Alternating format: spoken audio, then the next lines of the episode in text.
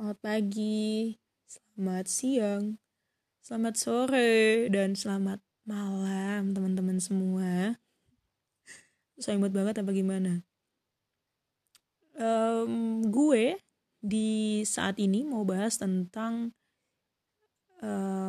talking about toxic relationship, atau bahasa Indonesianya adalah hubungan beracun. Yes, keren gak tuh?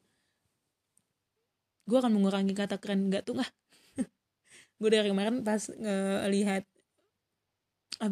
mendengar podcast gue sebelumnya, kalimat keren gak tuh itu sering banget ternyata terlontar ya. Gue baru ngeh, dan itu harus jadi catatan penting supaya gak ada kalimat-kalimat ataupun kata yang pengulangan, yang bersifat pengulangan atau repetition di sini.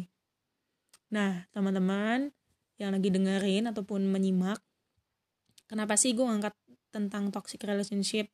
Balik lagi di sini gue cuma ngoceh aja atau diskusi atau kayak mau ngomong aja sih ke kalian. Jatuhnya gak diskusi ya, karena cuma satu orang, gak ada timbal balik gimana-gimana, kalian cuma mendengar aja saat ini. Nah, ngomongin toxic relationship ini berangkat dari gue yang terbesit melihat kondisi dan mendengar cerita dari seorang teman yang kayaknya lumayan deket sama gue ya. Satu, terus dengar lagi cerita dari temen deket gue. Jauh gak tuh? Jauh banget. Nah, itu menjadi titik yang gue ngerasa sebenarnya bukan satu ataupun dua case, tapi banyak case yang akhirnya gue dengar dari kalangan circle gue ataupun dari circle teman-teman gue. Jadi pas kayak gue lagi cerita apa, terkonek aja tiba-tiba ada ngomongin yang temennya yang ataupun yang dia kenal lagi kena toxic relationship. Nah, even gue juga yang nggak berpengalaman atau yang not an expert di sini, tapi gue tuh bingung ya, kenapa sih bisa tertimbul tuh toxic relationship tuh kenapa? Gitu, gue udah sering melihat ini ya, baik itu juga di kalangan yang jauh sekalipun gitu, sampai akhirnya kalangan yang terdekat gue pun gue juga udah tahu gitu loh, udah sering mendengar. Tapi ya balik lagi, karena gue orangnya mungkin cukup cuek dan apatis, kayak nggak antusias, atau karena gue juga sendiri belum mengalami itu, jadi timbullah sifat yang tidak peduli. Nah guys, ternyata toxic relationship ini masuk ke mental health atau kesehatan mental, dan menjadi menjadi pembahasan yang cukup serius di kalangannya. Bahkan dokter pun ya, ini juga baik itu dari Kemenkes ya, di sini membuat ataupun melihat ini sebagai memang yang menjadi salah satu penyakit kali ya, bukan penyakit sih, menjadi yang bahasan yang serius di kalangan bidang kesehatan gitu. Nah ini yang akhirnya gue langsung kayak excited untuk mau ngangkat ini, dan mau juga belajar tentang hal ini, dan bahkan diskusi sebelumnya dengan teman-teman gue yang udah gue tanya jawab dengan mereka. Kayak bukan hanya sekedar tanda ataupun sign ataupun ciri dari toxic relationship, tapi justru pertanyaan gue kayak, kenapa lo tahu itu sejak awal toxic gitu ya, udah lo melihat ciri-cirinya, tapi kenapa lo bertahan? Apakah hanya sekedar bahwa bisa jadi melihat sikon akan berubah seiringnya waktu, atau karena emang ngerasa udah nyaman atau udah biasa kali ya di dalam suatu toxic relationship? Cuman kan lo udah, saat kita udah tahu bahwa itu, ini untuk yang udah tahu. Kalau yang belum tahu ya maka berarti dia dalam kondisi yang terjebak.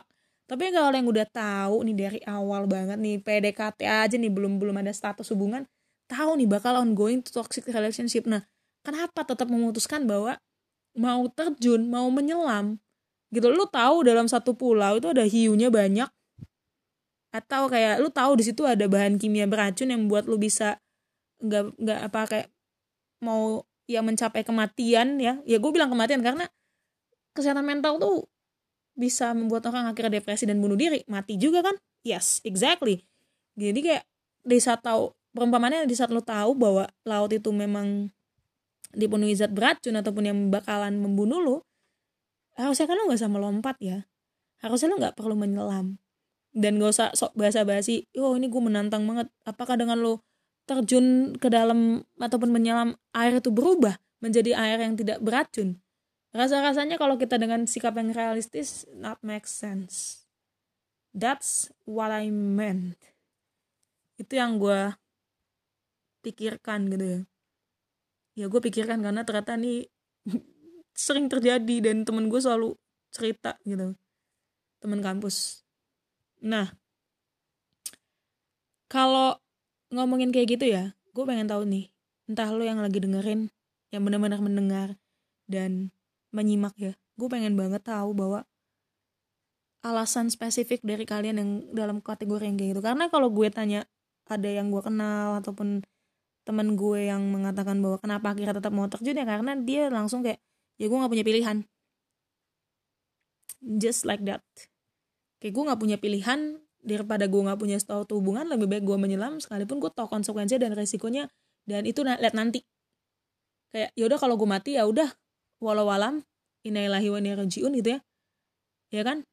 Tapi, kalau gue gak mati ya, alhamdulillah, puji Tuhan. Itu tapi kan gambling ya guys, jawaban yang menurut gue yang, aduh, kurang greget, kurang enak gitu. Sampai akhirnya gue menanyakan hal toxic relationship ini dengan salah satu, gue gak perlu menyebutkan nih unknown, tapi dia adalah dokter. Ya, menurut dokter pun bahwa kesehatan mental itu memang penting. Itu udah orang umum harusnya udah pada tahu. Nah,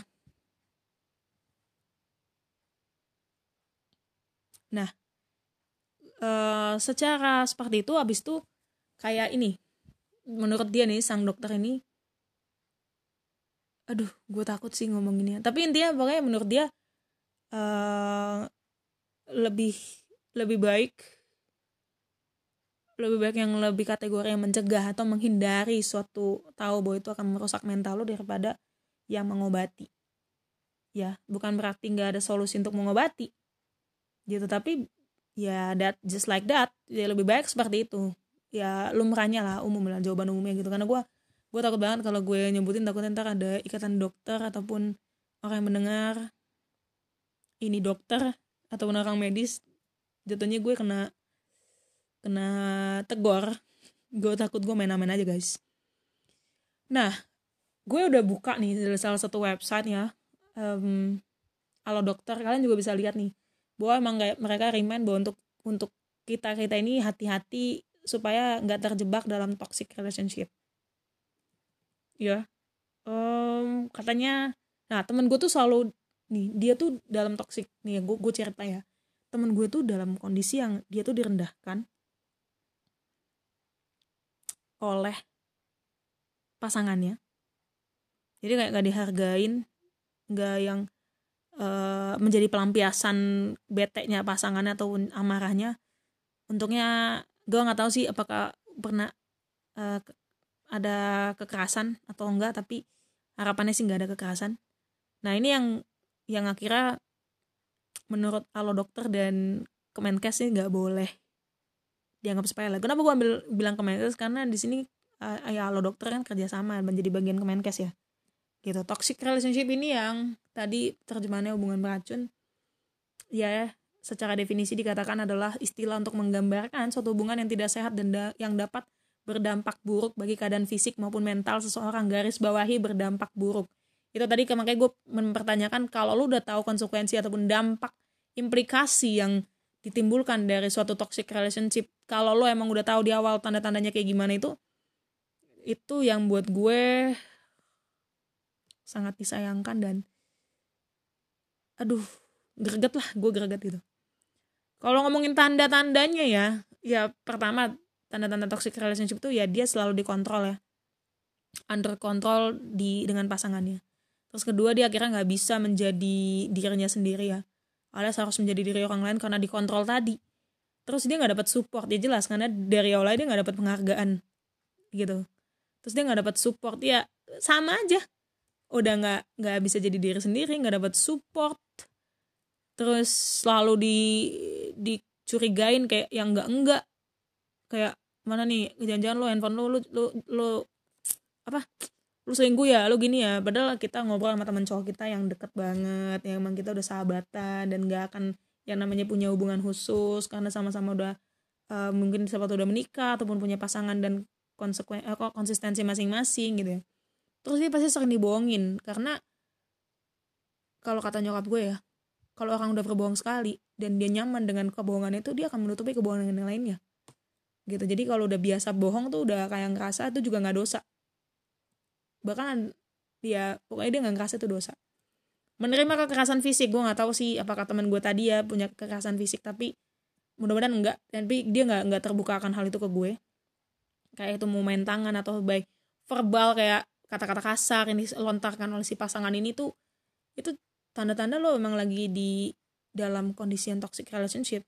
Gue berharap pun gue juga nggak di dalam itu guys, atau jangan ntar pasangan gue yang kena toxic sama gue, nggak tahu, karena itu mudah-mudahan sih enggak gitu ya. Terus yang gue bingungkan adalah bagaimana sih sebenarnya nih solusinya ya gitu ya, lebih ke solutifnya gitu ya. Balik lagi ini ditekankan sebenarnya pada diri masing-masing individu yang harus lebih aware sama dirinya juga, lebih aware sama lingkungannya gitu. Ada sebenarnya kalau dari yang artikel gue baca ya, ada cara yang akhirnya lo bisa menyembuhkan diri lo dari suatu yang toxic relationship gitu. Pertama adalah lo dengan apa, selain daripada lo menjadi diri lo sendiri gitu ya, lo juga harus yang posisi yang merasa bahwa lo layak bahagia sih kalau kata gue. Karena buat gue orang-orang itu gak bahagia. Ya ada 5 ya cara move on ya, kira lo bisa healing yourself di tengah ataupun sesaat dari suatu toxic relationship itu. First of all adalah lo harus visioner bahwa bahwa lo harus menatap ke depan, sehingga kalau lo udah menatap ke depan, lo bisa memperbaiki kondisi yang ada saat ini ya, lo harus menata kembali, supaya akhirnya hidup lo lebih better, dan lo mencapai bahwa kebahagiaan lo itu bisa lo raih, baik itu secara jasmani maupun rohani ya, masing-masing orang punya kebahagiaan yang di tingkat berbeda. Terus lo harus fokus dalam pengembangan diri, mungkin pengembangan soft skill ya, atau lu akhirnya punya goals mau naikin taraf hidup dari sisi apapun itu gitu. Terus lu harus banyak-banyak besar hati alias legowo, bahwa ya udah lu sempat kena toxic relationship, jangan berkutat di situ, lu harus moving on.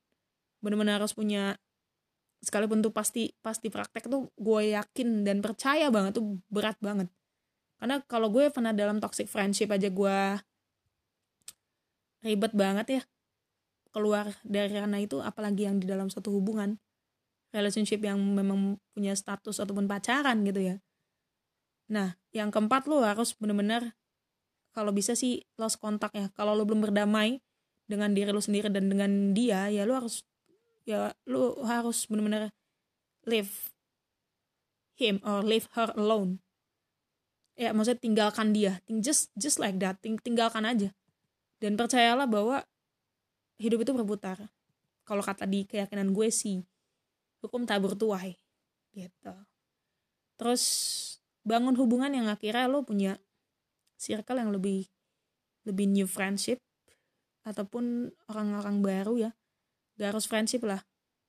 Ya karena tadi akhirnya lo pengembangan diri, kan lo kan ketemu dengan orang-orang baru, dan akhirnya lo punya ketemu dengan calon-calon pasangan lo yang baru gak sih gitu. Semakin lo membuka diri, semakin percayalah, semakin terbuka lapangan pekerjaan.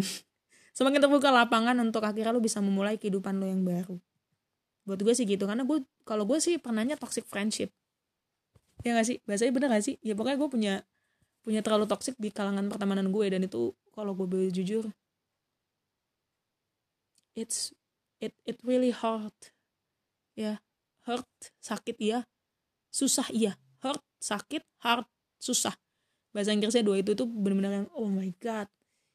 Damn, itu benar-benar yang gue juga hampir kadang-kadang gak mau ingat-ingat, dan kalaupun diingat-ingat lagi dengan, karena gue udah berdamai dengan diri gue sendiri, gue pun gak ngerasa kalau gue udah ngelewatin itu, dan ternyata cara yang tadi gue sebutin itu bisa membantu gue. Itu sih yang paling penting ya buat teman-teman yang saat ini di tengah toxic relationship. Semoga yang tadi gue sampaikan bisa akhirnya membuka pikiran kalian, bisa akhirnya membuat kalian lebih sadar bahwa lo layak bahagia. Dan ini benar, kalau gue nggak mau terlalu sama dengan yang lain orang, kan pasti juga banyak orang yang ngomong kayak statement itu banyak banget ya, tapi gini loh, Tuhan aja pada akhirnya di dalam kehidupan kita yang beragama menyediakan suatu hal yang happy ending bareng sama Tuhan gitu ya. Sekalipun emang dunia, kalau lo mau ngomongin masalah religi, emang selama lo masih di dunia lo gak akan yang bahagia-bahagia, tapi at least Tuhan aja sayang sama lo, ngerti gak? Ingat aja bahwa Tuhan lo tuh sayang sama lo, gak usah terlalu gimana-gimana. Oke? Jadi jangan berharap sama manusia, karena kalau lo berharap sama manusia ataupun orang di sini, lo akan hanya mendapat suatu kekecewaan. Berharap dalam arti berharap lebih atau yang kayak jadi yang gimana, yang negatif ya. Tapi kalau lo banyak berharap sama Tuhan, cara penglihatan lo untuk lebih ke arah memang yang di dalam keyakinan lo, di dalam, gue gak usah ngomongin mau ini satu agama gitu ya, tapi kalau lo berjalan di track yang benar, gue yakin lo pasti bisa terhindarkan ya minimal dari hal-hal kayak gitu, dan lo juga bisa mengatasi ataupun menjadi agent of control, ataupun yang minimal agen kontrol diri lo sendiri. Gak usah terlalu sosok mau mengontrol yang orang lain gitu. Dan mudah-mudahan buat kalian yang akhirnya menjadi penyebab timbulnya toxic relationship, ya gue harap kalian sadarlah bahwa itu kalian tuh juga merusak mental orang, dan itu gak baik dalam apapun itu, baik itu dalam agama, baik itu dalam suatu di dalam konteks yang kemanusiaan tuh gak bagus. Karena lo bener-bener jahat buat gue sih. Gitu aja sih. Mudah-mudahan kalian terhibur, dan apapun yang gue curcolkan, ocehkan saat ini benar-benar bisa menghibur dan juga bermanfaat bagi orang banyak. Thank you so much udah dengerin podcast gue sebelum-sebelumnya hingga detik ini. Semoga gue selalu mendapatkan insight baik dan feedback yang baik dari kalian. Gue gak peduli siapapun yang kalian mendengar, seberapa banyak pun. Tapi gue harap, dan gue juga bawa dalam doa, yang dengar podcast gue pasti hidupnya penuh dengan kebahagiaan yang sejati. Ada amin? Amin. Oke, salam sehat semuanya. Thank you so much sudah mau menyimak sekali lagi ya. So... bye-bye.